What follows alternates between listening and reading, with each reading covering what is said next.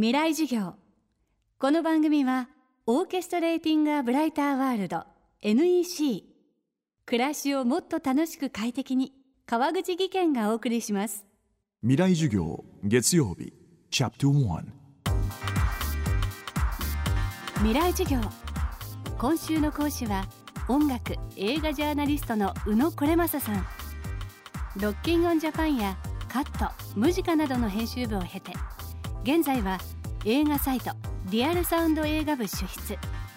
著書には1998年の宇多田ヒカルやクルディのことなどがあります。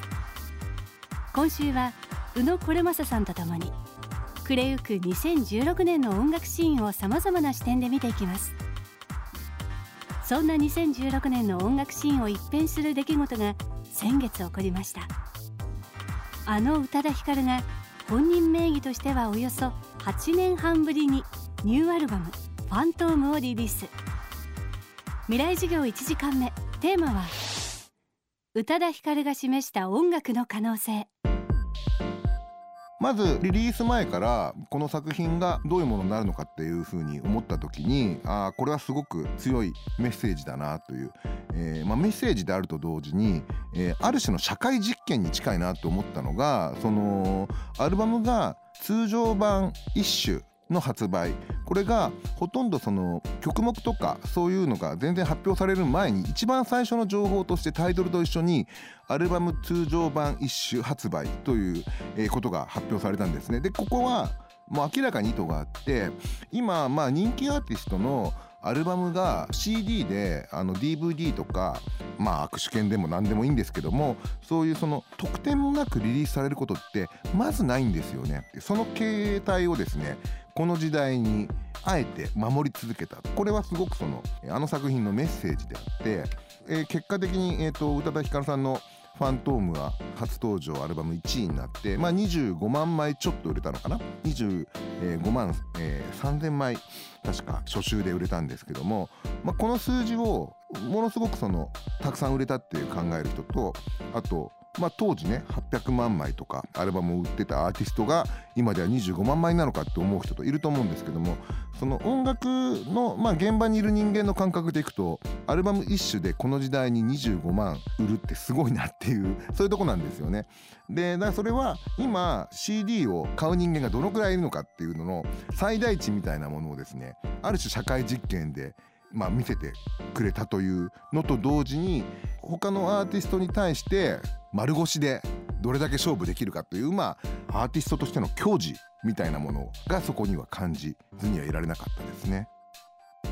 ストリーミングやダウンロードなどで音楽を楽しむ人も増えている中 CD を買う人たちがどれくらいいるのかという最大値をある種社会実験として見せてくれたアルバム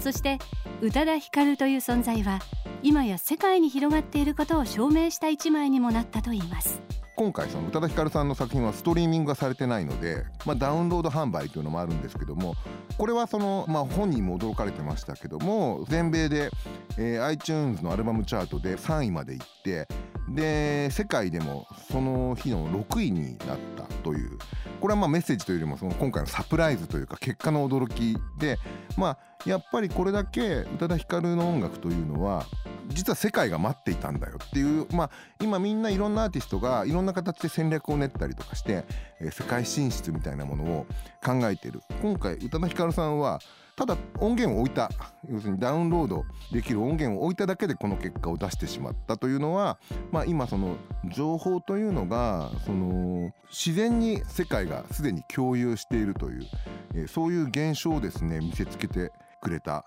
トピックだったと思います。まあ、具体的に言うと一つは歌田名義で当時成功とは言えなかったけどそれでもやっぱりチャートあの30位とかには入ってたので、まあ、宇多田時代の、えー、から聴いてるファンがいた。あと「キングダムハーツ」っていう非常に世界的に、えー、人気のあるゲームの主題歌を、えー、1も2も手がけていた。あと「エヴァンゲリオン」あれもそのまんま海外で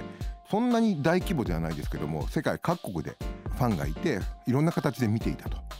で要は、えー、と日本の音楽業界って音楽をすごく囲い込んできたんだけどもゲーム業界とか映画業界っていうのはもう基本的にはもうグローバルなものとしてそこに最初から存在してたんですよね。でそのゲームであったり映画であったりっていうのを介して宇多田ヒカルというものに興味を持った人が世界中にいてでまあこれはその公式非公式あるんですけども YouTube とかを介して実際に聞こうと思えば聞ける状況に実はこの数年間ずっとあったんですよね。でそれが顕在化したのが今回のその世界でのサクセスということでそこに宇多田ヒカルさんだけじゃなくてあの日本のアーティストが海外で成功する、まあ、ヒントがここにあるんじゃないかなっていう気はします。未来授業今日は宇多田ヒカルが示した音楽の可能性をテーマに音楽映画ジャーナリストの宇野これまささんの講義をお届けしました。明日も宇野さんの講義をお届けします。そしてこの番組はポッドキャストでも配信中です。バックナンバーもまとめて聞くことができます。アクセスは東京 FM のトップページからどうぞ。